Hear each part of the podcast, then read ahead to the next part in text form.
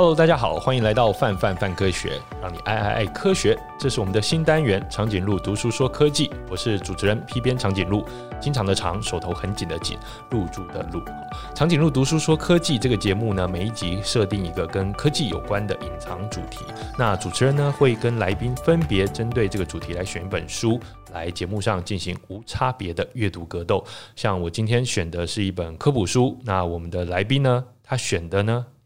是一本小说。好，那长颈鹿读书说科技这本呃这个节目呢，我们每集呢，都希望邀请各位收听 Podcast 的朋友，在听完之后，透过 Apple Podcast 来留下你的评论，也猜猜看我们这一集的隐藏主题是什么。那如果你是回答最接近的那一个人呢，我们会赠送你一份礼物哦。那礼物可能是范科学推荐的好书，或是我们的线上课程。那节目的中间呢，也会有一些提示，欢迎大家仔细聆听。好，那接着呢，让我欢迎我们这一集长颈鹿读书说科技的来宾 Y 编。Hello，大家好。好啊，这个 Y 编大家都很熟了哈，是泛科知识的总编辑，而且每周呢都会在 Podcast 上跟大家聊科学。是我跟 S 编会跟大家一起爱爱爱科学。对，硬要讲没讲到觉得很不舒服。对，是强迫症，对不对？好，那呃，今天呢，我们也各自各呃带了一本书来哈。那可不可以先请 Y 编来跟大家分享一下，你这本书是什么书？那书的主旨跟架构大概是什么样子？好的，呃，我这本书是我觉得大家就算没看过，也一定有听过，叫做《科学怪人》。哦，科学怪人是。就是小说，小说的就是原始版吗？还是什么？它这个版本是因为其实呃，二零一八年是《科学怪人》问世两百年，然后大家会、嗯、大家如果熟悉科幻小说，大概知道就是《科学怪人》被誉为科学小说的滥觞，也就是它是科学小说的。第一本科学小说了，欸，第一本科幻小说，科幻小说，对不起，科幻小说，嗯，对。然后，呃，两百年的时候就出了蛮多纪念版，嗯。然后我觉得这本蛮有趣的是，这本是麻省理工学院特别为了就是 STEM A S T E A M 领域哦，然后特别注释版，然后附了非常非常多就是跟可能科学啊，或者是哲学，或者是一些社会学有关的注解，然后后面附了就是泛科学。的作者以及读者们最爱看的论文，嗯，好多篇这样。刚才雅呃 Y 边提到 S T E A M，是读者应该都知道是什么吗？就是呃科学科技，哎、欸，科学科技工程，工程然后 A 是艺术，然后 M 是数学，数学对、嗯。好，总而言之就是大家现在在很多的课程或者说一些。教育产品上都会看到的字哈，STEAM 啊什么之类的，越变越长。对对对，好，那这本书它呃跟其他的版本不一样，哦，它加了很多刚才雅琪所说的这些从科学的角度来探讨的注释，然后跟呃让书变得很厚，对不对？应该说蛮有趣的，就是跟原版差很多。对对，诶，对，是真的蛮厚的。然后有的时候打开就是双开嘛，就是打开的时候发觉，哎，注释占了一整面。对啊，整面都注视这样子。其实，在阅读上会不会造成什么障碍？超级困扰，老实说蛮困扰的。老实说，必须要，因为你知道，看小说的时候，你不想被打扰。哦。然后，尤其就是科学怪人，应该会是，就算我看，其实也是蛮久以前。然后，它其实还是相当好看的科幻小说。的确，所以在看的时候就很不想被打扰，但注视一直出来打扰你，所以推荐大家就是先看完一遍之后再回去看注释。对啊，我觉得这个注释本它的存在也不是说要你只看这个注释本，是因为这本小说已经问世两百年了嘛。那他可能觉得说，大部分的人好，会对这个主题有兴趣的人，可能都看过了，好，所以你可能看过其他的版本，然后是单纯的小说。那你现在再来看这本注释本呢？诶，可以从大呃这些专家学者们的注释当中。学到一些不一样的视角，这样子。那这本书架构大概是这样，就是如你所说，很多很多注释就这样子。这本书开头其实，因为它呃也有，哎，选这本进来的时候，其实那个杨照老师也有写了一些简单的导言。哎，这本书是我们泛科学这个月的选书，哎，对，是今这个月是几月？哦，十月，十月选书。嗯，然后也有就是因为当初麻省理工学院。的大大们，就是为什么要为什么要做这个注释版？他其实自己也写了一个版本，嗯、然后再包含作者他自己的玛丽雪莱自己本身的开场的一些呃导言，所以开场就是导言嘛。然后中间呃，科学怪人分成了三段，就大家可能大概只会记得开头的第一大段就会是，诶，有个疯狂科学家，他造出了一个无名怪，然后于是往下跟他就是厮杀，诶，不是厮杀，就于是往下有一些各式各样纠结的故事。嗯，嗯，不过其实因为呃，大家如果看过这个小说哈，它前面它那个讲故事或者带出这个故事的笔法是非常有意思的，嗯，就是。呃，这个这个带这个好像不应该剥夺还没有看小说的人的权利哈。但总而言之，呃，他比较不是那种怎么讲好莱坞式的，就是这样的。好像一个突然一个科学家，就是说他是从一个一个人，他写信给他的表姐，表姐，然后写信的内容里面提到他认识了另外一个人，他在。呃，哎，是表姐还是姐姐？对，她在台北极，就是她要坐就是北极探险船，对，然后正要往那未知疆域前进，然后在路上的时候看到了一一个船，不知道什么莫名跑过去，对，一个东西不知道莫名跑过去，那不知道是什么，对，然后后面再跑过来一个东西，就是哎，一个受伤的人，嗯，于是他就把它捡了起来，这样，对，路边捡到流浪的 小动物，小动物，发现这个小动物。就是我们身体蛮差的，就就是我们的主角，就是弗兰肯斯坦。对对，好，很多人以为弗兰肯斯坦是那个科学怪人，会想要叫他的名字。没有，科学怪人就是弗兰肯斯坦嘛，对不对？就是说，科学怪人就是哎，对，他是因为他是弗兰肯斯坦，然后现代普罗米修斯嘛，原文。那他的造物，好，很多人以为那个创造物，他的创造物的名字是弗兰肯斯坦，哦，但其实不是啦。他其实就真的没名字这样哦，对，如果我们要把它冠父姓的话，大概是富兰克斯坦，也还是弗兰肯，就是也不是也冠父有点怪，就是有点像，如果那是他的，但是他把他叫出他的创造主，所以对，他就真的没名字。对啊，大概是佛地魔的一个状态。比如说上次去录人人画经典的时候，在谈就是科学怪人，然后他们在那个人人画经典系列就叫他无名怪这样。哦。也蛮合理的，对对对，不然你就会一直不想会想小心叫他科学怪人，然后但其实人家就不是不是，对他他并不是对，但在我们呃在流行文化当中呢，常常会有一些误解了哈。那而且其实透过流行文化的一诠释、二诠释、再诠释，呃，大家对科学怪人本来的面貌或这个作品本来要跟大家讲的东西，可能有点有点忘记了哈。所以这本书其实是呃一个很好的机会了哈。那接下来我说说我今天带来这本书。我今天带来这本书叫做《时空行者》，史蒂芬·霍金。好，这个《时空行者》这个 这个这个标题哈下得很好了，也但也觉得蛮蛮科幻的这样子，蛮对中二的，对是蛮中二的。好，那呃当然作者就不是史蒂芬·霍金了哈，因为他已经过世了。那呃作者是雷纳曼罗迪诺。Leonard Mlodinow，那他其实是跟史蒂芬霍金合作过十几年的一位作者，他呃跟他一起合著了《新时间简史》以及《大设计》，好，这两本呃非常畅销的科普巨作。然后呢，他也是自己呃这个怎么讲呢？呃，曼罗迪诺他其实他自己在其他的著作上面也非常的厉害，他曾经在呃。电视的《银河飞龙》还有《百战天龙》，也就是马盖先，好，都担任过编剧。这两部戏都是科学成分非常重的。好，然后他也自己也写过像是《放空的科学》《科学大历史》，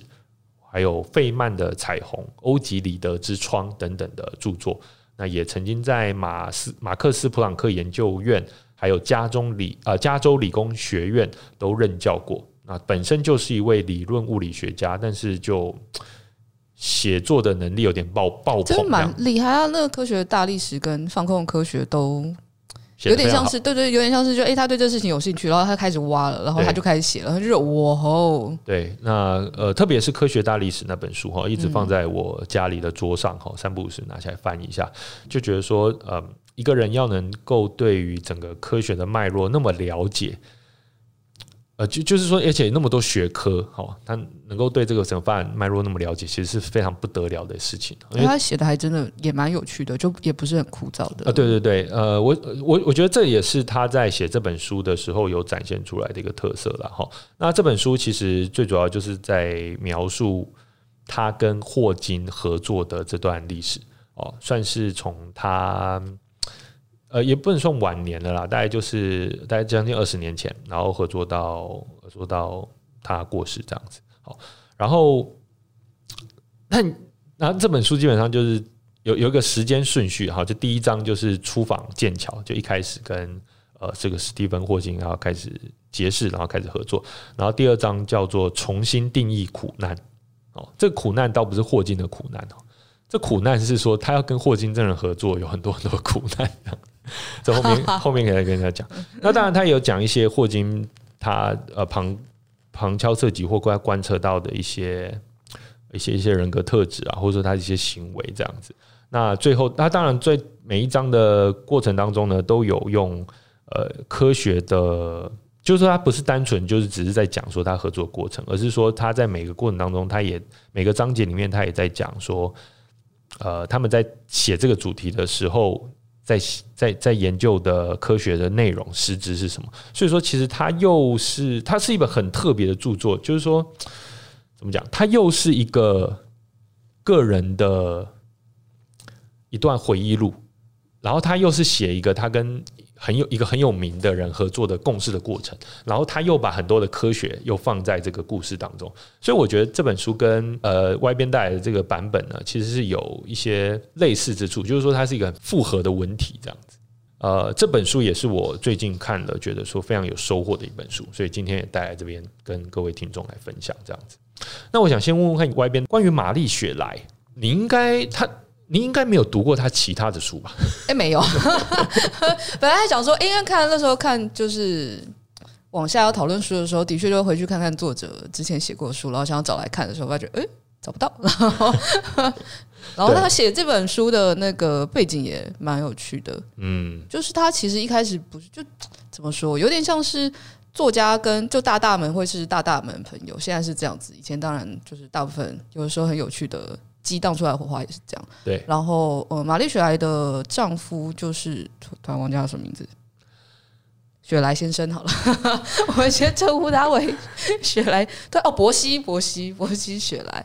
对，也是对，也是呃，蛮有名的诗人。虽然就我们来说比较少听到他的名字，其实他应该是比玛丽雪莱还要来的更对对对，在当代啦，大大咖。对，当代的话，伯西雪莱是非常就是大大咖的。文人，然后他们有呃很好的朋友，就是相信大家应该也听过，叫拜伦。哦，嗯，然后他们就是呃有某个晚上，然后在讨论关于鬼故事，然后于是大家就说：“哎，好啊，那我们各自写一篇，各自回家写一篇鬼故事，然后到时候来一起发表。”嗯，然后真的很认真，就是把故事写出来的人，就是只有玛丽雪莱，其他人大家就哎就是设定架构写写之后，可能短篇。小小的就就结束了。那马来雪莱自己也有说，就是诶，这当场的任何一个人，只要有写出他们当初想要讲的鬼故事，都会比我的精彩。但就是我是写出来的那个人，这样。诶，据说吸血鬼那时候是拜伦要写，是不是？对对对对对。哦，那后来没有，就后后来当然这个概念后来就被被被其他人去发发展了。他没有没有把它完整的，把它写的很很看，就是后面的描述就是。呃，拜伦写了一个就是短篇，在他某一本书当中可能一起附上了这样。哦，这样子。好，那也因为这样子的一个文人们的聚会，然后所以后来诞生出《科学怪人》这样子一本书。所以它其实本质就是个鬼故事，也不是本质就是鬼，它起心动念是个鬼故事。所以如果它会让你觉得很惊吓，就会是因为它就是真的让你很惊吓。对。好，那这本书你看完的感觉是什么？我们分两个层次来问啊，一个是你看完《科学怪人》呃本身这个小说，然后另外一个是你看完这个 M MIT 注释版之后，你的感觉分别是什么？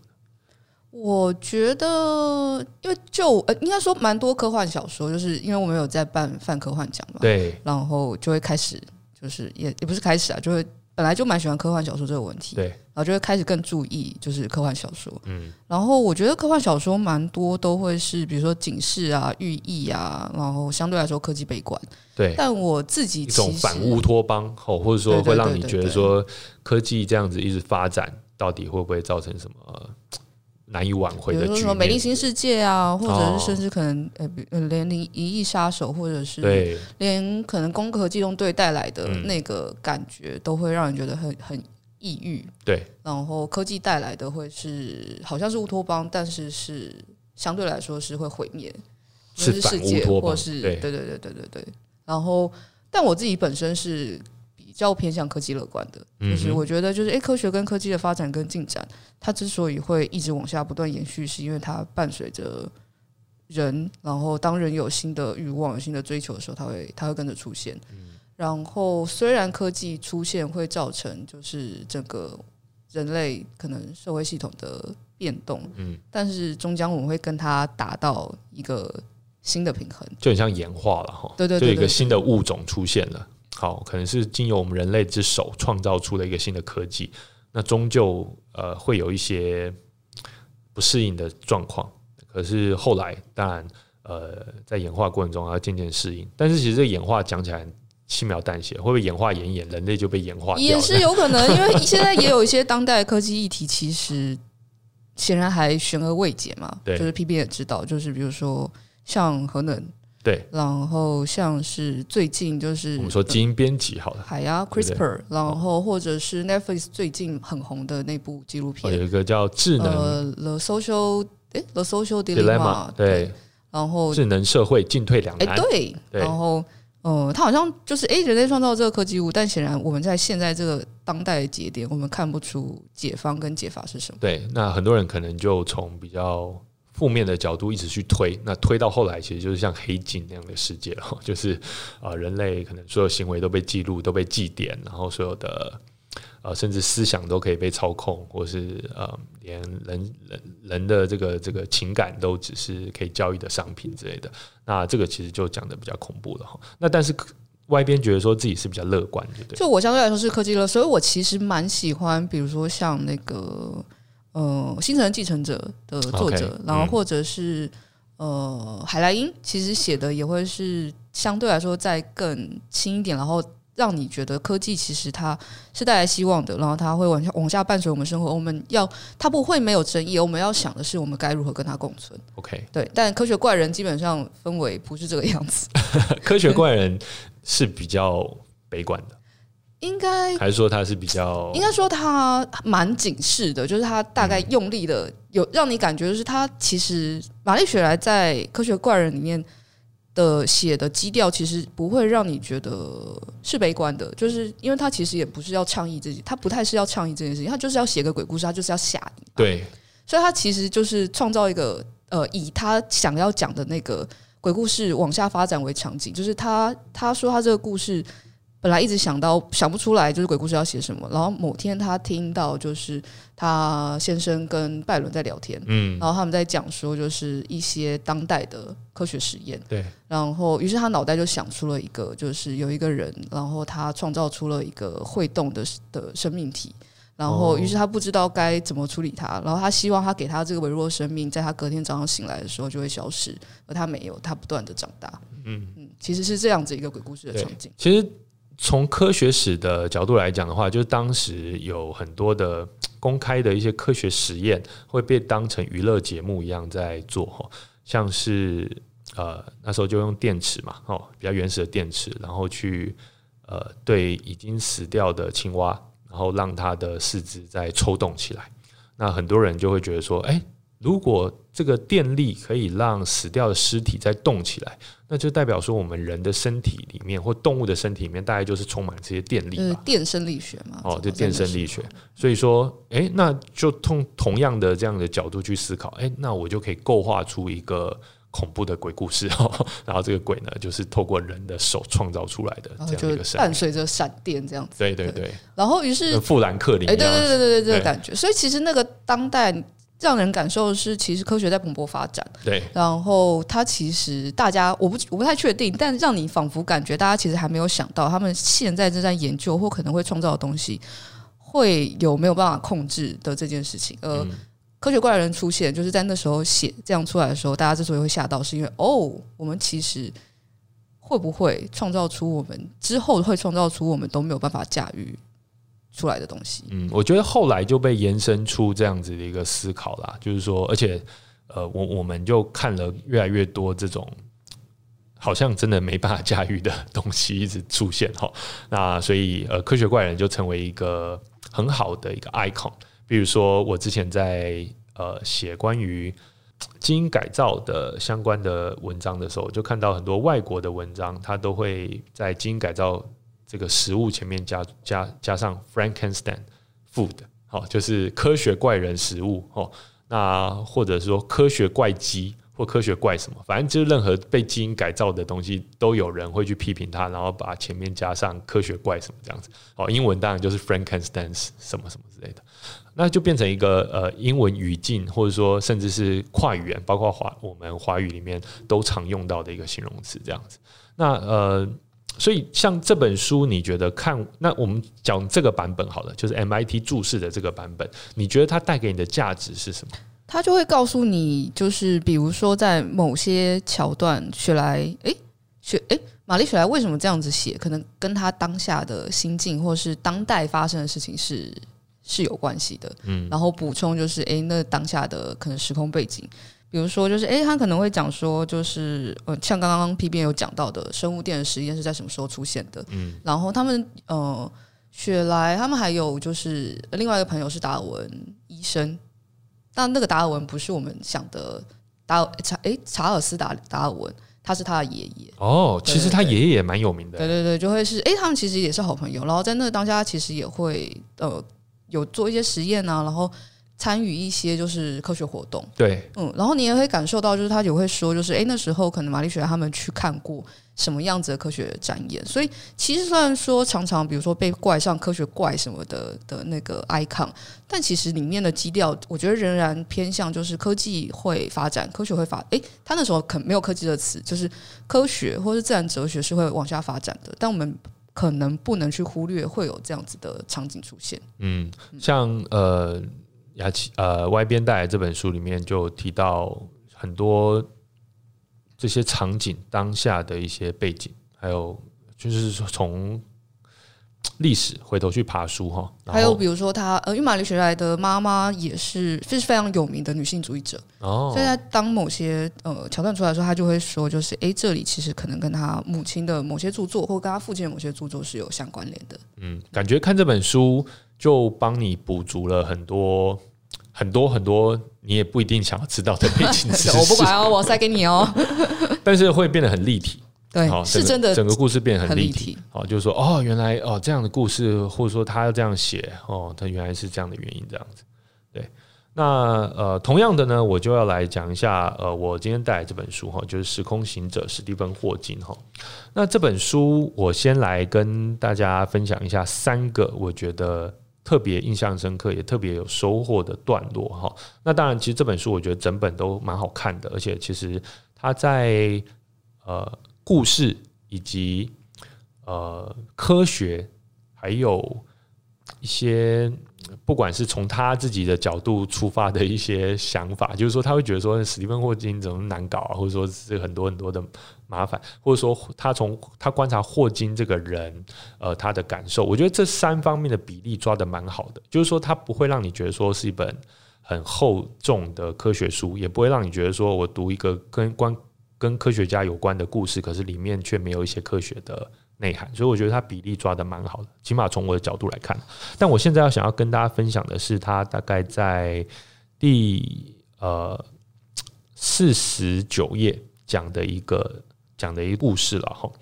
其实他在前面呢，就是先讲一下，呃，因为这就第第二章而已哈，他就在前面就先讲一下，其实霍金当他已经呃必须要一直待在轮椅上，然后对自己的肌肉控制已经非常非常的薄弱的时候呢，他还是非常的怎么讲，还蛮正面，还蛮积极的，也不感到怨愤，而且对。这个每一分每一秒所要经历的这些挣扎呢，哦，其实我们一般人很难想象了哈。可是他却能够去忍忍受，而且其实很少会有，几乎是没有那种自怨自哀的那种态度这样子。好，可是这并不是霍金一直以来的样子。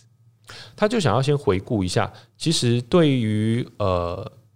牛津时代的霍金来说呢，也就是说在十七岁的时候。霍金，呃，就一九五九年的时候，他那时候健康状况还不错，然后呢，才刚进入牛津，然后要读三年制的这个学位，哈，就是主修自然科学，偏重物理学。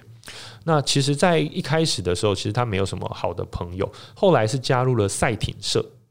大家知道在牛津剑桥常有那种赛艇啊，就是划龙舟了，好不好？就是赛艇社加入之后呢，诶，竟然成了划船校队中的舵手，然后在这个社团当中呢，获得了一些友谊啊，还有冒险这样子。好，那他因为是舵手，所以他的工作就是控制那个赛艇的方向跟速度，他不是那个在那边用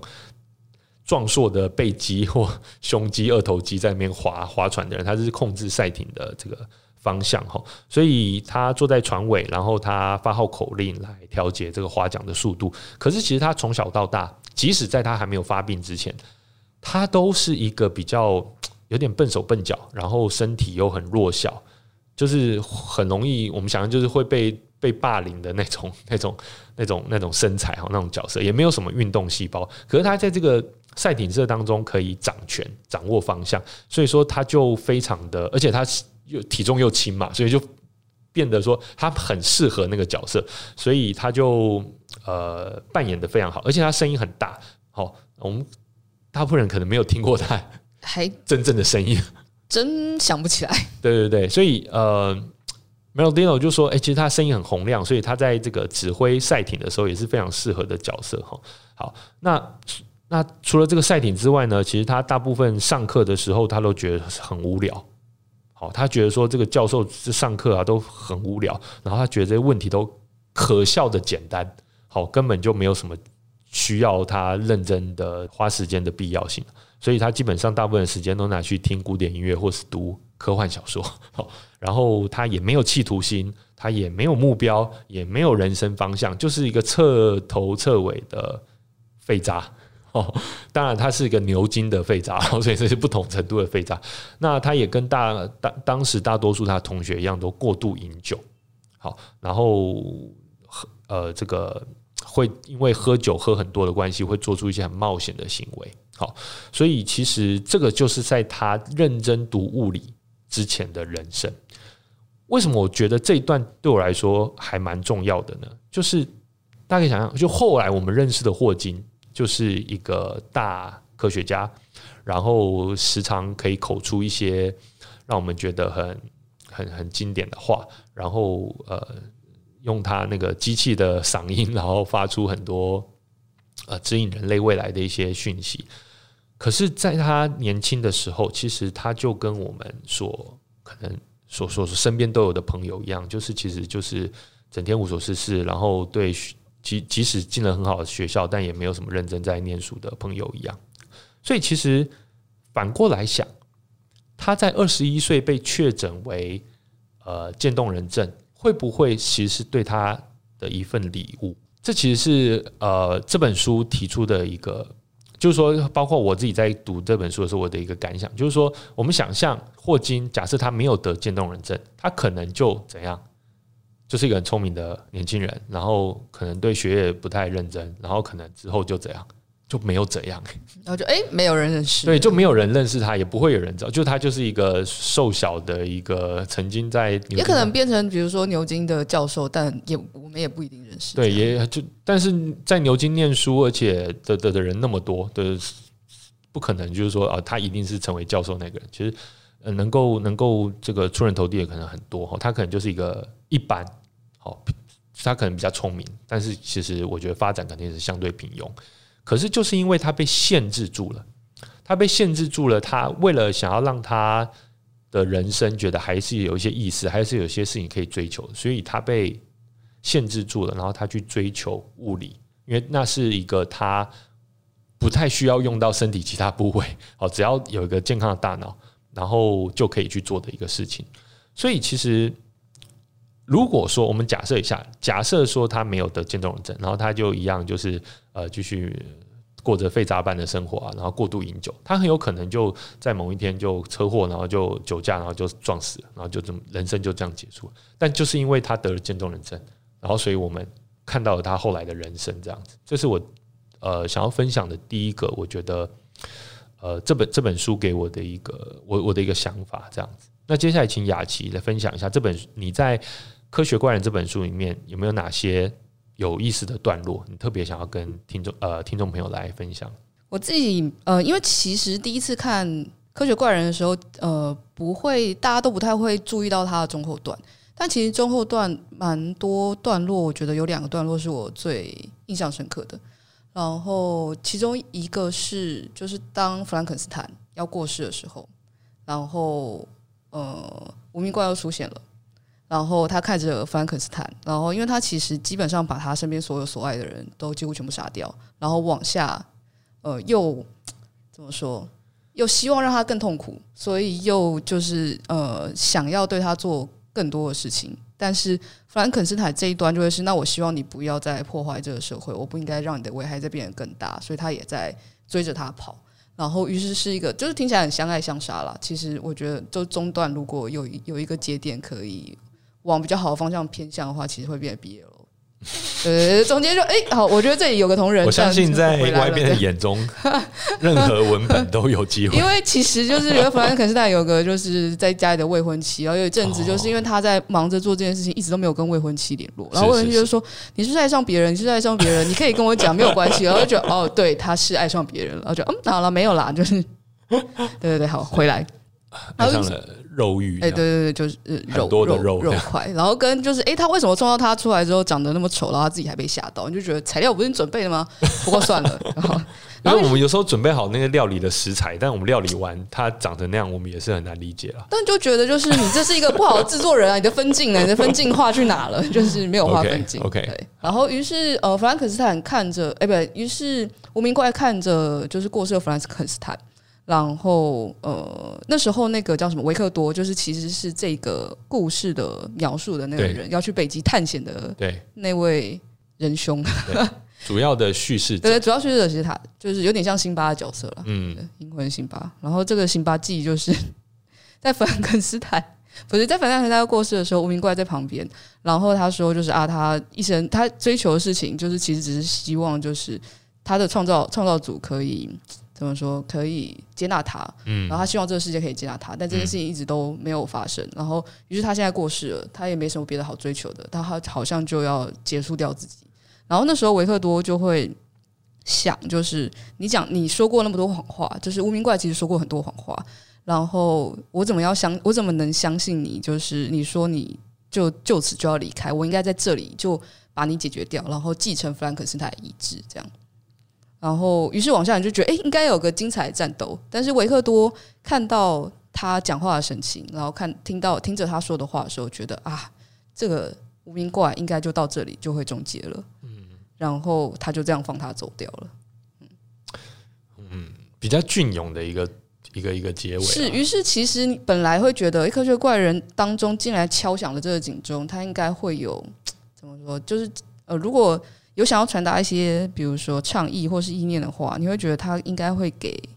或许会给，就是这样子一个人类没办法处置的事物，一个最终终结它的办法。我觉得你那是好莱坞式的结尾。哎，对啊，需要啊，你就是你不能悬念挂在那边，然后一个萨诺斯就会被干掉。对 对对，然后就觉得啊啊，好，那我们还是有希望，我们可以做些什么事情，我们就可以把无名怪解决。但就哎。这看来就是这个结局，其实带给我们一个。没有，我相信玛丽雪莱应该是要写续集了。对，他有，他没有写续集。科学怪人的新娘啊，什么之类的哈。就假设，就是说，假设科学怪怪人就一直成为一个。IP 这样子，对对，IP 它就笼罩在我们的生活当中，就是它的恐怖性就更强，就像《七夜怪谈》一样，哈，那个贞子是消灭不了的这样子，这样子，对对，你就算把电视再怎样砸烂啊，吼，这样它都不会消失。但后来因为电视变成一镜一幕，没有印象馆之后，就是贞子就没地方躲了。是是是，所以他 现在就，就没有啦。然后 到底在讲什么？好，所以所以呃，这个地方你觉得说？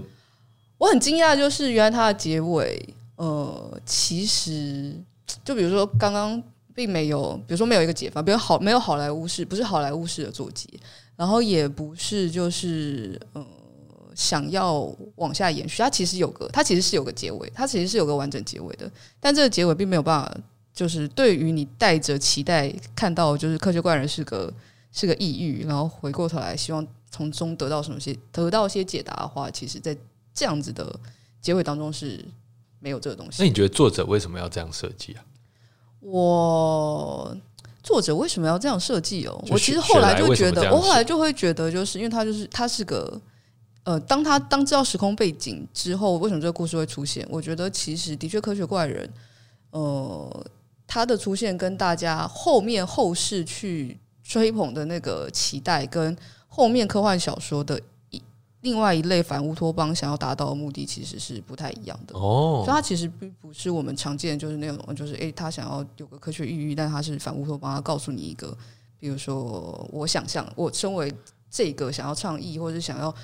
提醒。呃，世人的作者，然后我觉得我们应该要怎么跟科技相处？就是哎，没有这东西。其实不是，因为当时连这个文类都还没有。哎，对，因为他是第一篇嘛，对对对对对。而且他想写的是鬼故事，他又不是想写科幻小说。对，所以其实我们从鬼故事的角度去解释、去去看他的话，或许比较合理。这样子都是的确蛮吓人的、啊，对对对。但是他也好好把故事写完了，所以我觉得蛮好的。但是当下就会这一段就会是，哎，我觉得是如果因为当初在。大家之所以看《科学怪人》，其实期待都会是这是第一部科幻小说。然后他告诉我们，就是如果人类没有去意识到自己做错了什么恐怖的怪物的话，我们终将会跟科技一起灭亡。这样，嗯嗯，他没有，但是也没解决。对他，你与其说他是第一部科幻小说，不如说他是第一部。用科幻被看待成科幻小说的鬼故事，对对对，因为当时呃如果有存在的文体的话，那应该算是鬼故事，然后说这个呃恐怖故事比较是有可能。好，那接下来我要分享另外一个我在这本书里面看到的一个段落，同样跟科学没什么关系哦，但是是 Melodino 他在跟霍金合作的时候的一个有趣的经历哈。大家知道霍金后来因为那个气切之后得了，他得了一个严重的肺炎嘛，就是四十三岁那时候，然后后来就决定要做气切，然后，呃，怎么讲就没办法再讲话了，那怎么办呢？诶，这时候他有一位助理叫 Judy。那 Judy 在 BBC 上面哦，就刚好看到一则关于电脑城市如何帮助严重残疾人士的报道。他找到这个发明家，那这个发明家呢，就帮他做了一台这个通讯设备系统，那也就是我们后来所知道的这一套系统。好，那这个系统就可以帮助他像打电动玩具一样，在这个呃有一个小荧幕，然后呢，这个游标呢就可以透过脸颊上的肌肉。然后再连接到眼镜上的这个感测器，来选择他想要打的字母或是单字。那如果他完成一个句子之后呢，就可以按一个图示，好，慢按一个 button，然后那个电脑语音就会读出他刚刚所写的那个句子。然后顺手的时候呢，这边就是关键了哈，就是每分钟可以说出六个字，每分钟六个字。好，那这其实对他来说是一个很大的进步哈，就是他不再需要这个。呃，就是就是没没办法沟通这样子，然后可以透过自己去跟他沟通。不过这个每分钟六个字这个事情呢，对于 Melodino 来说就会觉得很很挑战。好，那他一开始他们是在加州理工学院，那时候他们在合作《新时间简史》这本书，然后以及后来他们在构思大设计的这本书的时候呢，他觉得其实很不习惯的，因为其实有时候你要等一分钟，OK，但有时候你要等五分钟。有时候你要等十分钟，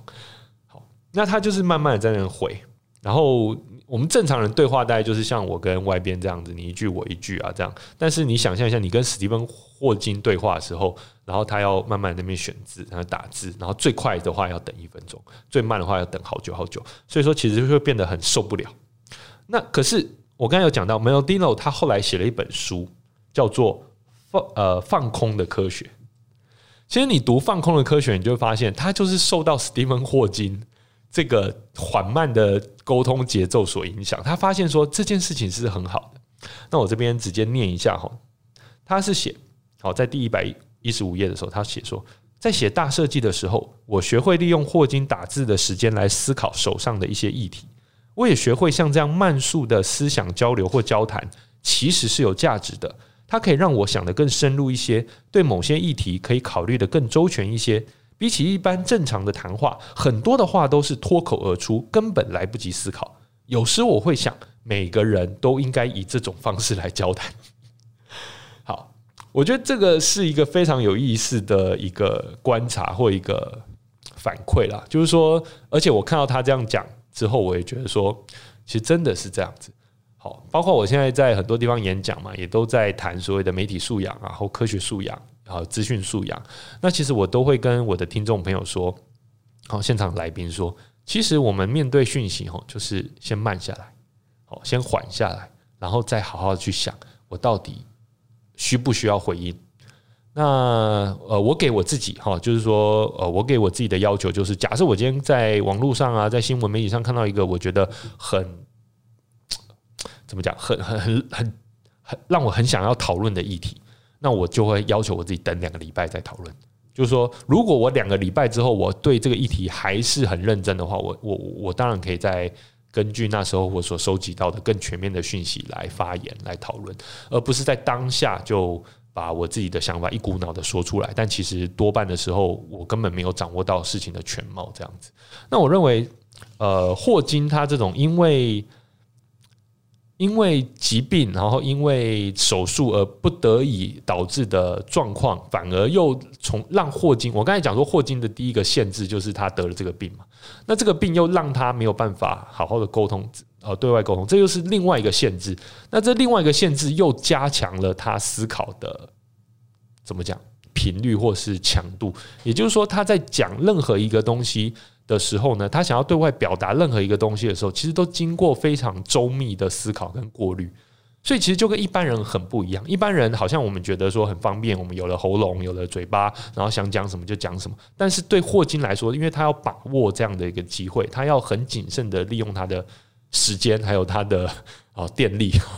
所以说他必须要好好的去思考，也因此他对什么事情他就会思考的跟一般人的这个深度跟复杂度是完全不一样的。事实上反过来想想哈，有时候假设我们就我们可以办一个史蒂芬霍金工作坊，就是我们就要求我们自己一分钟只能讲六个字，这时候其实我们说不定思考出来的东西是完全不一样。我觉得可以试试看这种情况。好像可以，不然等一下 podcast 开始，一分钟讲六个字，这样可以 停。对，我觉得这个是一个非常有趣的一点，这样子。好，那接下来我们再请雅琪来分享最后一个，他觉得在这本书当中觉得特别有意思或有收获的段落。我觉得另外一个是跟就是这本书的，诶，应该说跟这个小说的主叙事者。就是是华跟华顿是有关系的，嗯，然后因为其实华顿一刚开始想要就是出发去北极，然后想要探险嘛，然后但他到了结尾的时候，他碰到了一个事件，然后这个事件是呃，他们其实不太能再继续往下了，就是嗯，天后状况跟自己本身的那个粮食或者是各式各样的情况都不太好，对。然后你知道你自己是你自己虽然是掌控能掌控这个船的人，但是船之所以能够运行，还有很多的，比如说包含其他的水手或是周边的人。那周边人基本上就归心似箭，想要回去了，因为对他们来说，就是追求那个探险，或是追求前方就是未知的知识这件事情，对他们来说不是很重要。然后安全这件事情比较重要。他们都是雇来的船员嘛？对啊，就是觉得搞屁啊！就是 你这船长，你这个怪老板，我要回家啦，不跟你玩啦。对。然后这时候弗兰肯斯坦那时候大概在有点弥留状态，他起来发表，看来是发表了一份一篇非常精彩的演说，然后。说服了部分的水手，然后后面就当然就是他过世跟那个无名怪出现的情节，但最终就是他们到底有没有嗯继续航向北极呢？其实没有，就是华顿仍然觉得这件事情太危险了啊！诶，不是太危险，他仍然就是他无可奈何，他当然很想继续往前，但是因为大家都希望回去，所以他尽管已经离得很近了，尽管他对知识的渴求是迫切的，但他还是。他在写给他姐姐的信里说：“说我们还是决定要返航。嗯、所以本来他写说就是，哎、欸，你应该不会再看到我了。我有，哎、欸，你有可能不会收到这封信，因为我们要决定继续往下。但后来就会，他又写信说：，哎、欸，嗨姐，我等一下可能过没多久，几天就回去啦。就是因为我们决定返航了。所以他在这件事情上面的对于知识，或是对于呃。”诶，其实就是对于知识的迫切的渴求，你会看到他跟弗兰肯斯坦就是是截然不同的。其实刻意设计这个角呃这个角色，就是说他是会他是会停下来的，他不是那种会一直冲一直冲冲到那种没有人拦住的那种情况这样子。我觉得这个设计或这个情节设计还蛮有意思。然后这的确会是，哎，你如果你只听到这个 IP 不看小说的时候，你其实会完全忘了华顿这个人，就是因为根本就不知道是从他的视角写的，对。对就跟辛巴一样，就 英魂有时候会忘记。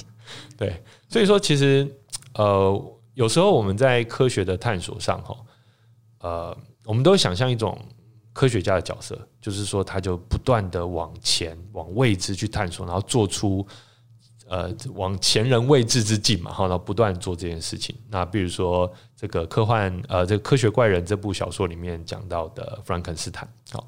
那又或者说，有人会觉得说，史蒂芬霍金某方面也是像这样的角色哈，就是说他一直在思考那些一般人不会想象、想象得到的东西，黑洞啊、宇宙的开始啊、宇宙的终结啊这些事情的哈。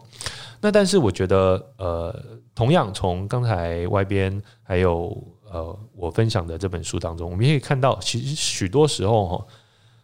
限制是很重要的，不管说是对于怎么讲，就是。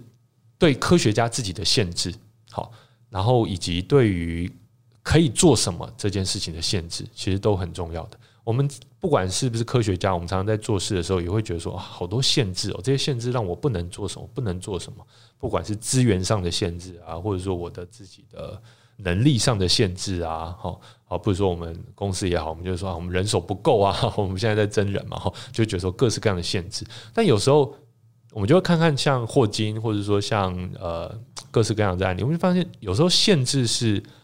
回头过来是好的，就是说因为这些限制，所以我们做成了什么事情，或者因为这些限制，所以我们没有把自己陷入到某一个很怎么讲不不可挽回的境地。就像呃没有得渐冻人症之前的霍金，他可能早就已经过度饮酒，甚至酗酒，早就挂掉这样子。好，他可能活得比他。得得 渐冻人的这个 平行宇宙里面，对对，活得更短，这样也很难讲哈。那同样的，就是说，在呃外边带来的这本《科学怪人》当中呢，他也透过不同的呃注释，然后回顾历史，回顾呃科学上面的一些呃新的一些呃研究，然后让这本《科学怪人》呃这部经典小说呢更为立体，然后也。更为生动，但是也必须要强调一件事情啊！刚才外边有跟我们讲，你最好还是先静下心来，先看一个干干净净的原著，然后再来看这本书，要不然因为你会一直被它打断。好，整本书都是注释这样子。好，那最后想请问外边，你觉得这本书你会想推荐给什么样的人来看？哦，我觉得喜欢，它已经是我们的选书了啦。哎，对了，你会想推荐什么样的人来看？我觉得，当然喜欢科幻小说的人不用说嘛，就会是我觉得从就是为什么大家会认为这是第一本科幻小说的角度来看，它是很有趣的。嗯，然后另外就会是我觉得，如果呃怎么说，你觉得科学呃科学怪人讲的是一个反乌托邦或是科技悲观的故事的话，那它其实它不太是，所以蛮推荐大家用这本这本书，然后去从立体的角度看科学怪人这样。嗯，OK。那，我会想要推荐这本书给只听过史蒂芬霍金，然后只知道他大概是一个科学家，然后觉得说他呃很伟大啊，然后很厉害啊这样子一个角度的人去看他，因为同样的，他也呃作者门罗迪曼罗迪诺也透过这本书让史蒂芬霍金整个变立体起来了，好，他就不再只是那个好像。被禁锢在轮椅上的天才，其实他有很多很多的情感，很多很多的这个情绪，然后包括他跟他们在跟出版商 出版商 讨价还价啊这些过程啊，然后还有他的情感的世界啊，好，然后他的第一任太太啊，第二任太太啊，然后他的小孩啊，好，他跟在在学校跟其他同才互动的这些感觉啊，我觉得其实。呃，当我们能够用越立体的角度来看待这些已经变成 IP 的东西的时候，其实我们会呃，因为它已经是 IP 了，所以你会看到它在各个地方出现。那但是你当你对这个 IP 有更立体的了解、更深刻的了解、更厚实的了解的时候，其实会连带影响你看所有跟它相关的东西。我觉得这个收获会特别的大。所以今天呢，就呃跟外边一起。来介绍这两本书给大家，希望大家喜欢，啊、呃，也希望大家有机会的话就找来看。那以上呢就是本集的长颈鹿读书说科技，欢迎订阅我们的 Podcast 频道，跟我们一起读书聊科技新知。今天的节目到这边结束喽，拜拜，拜拜。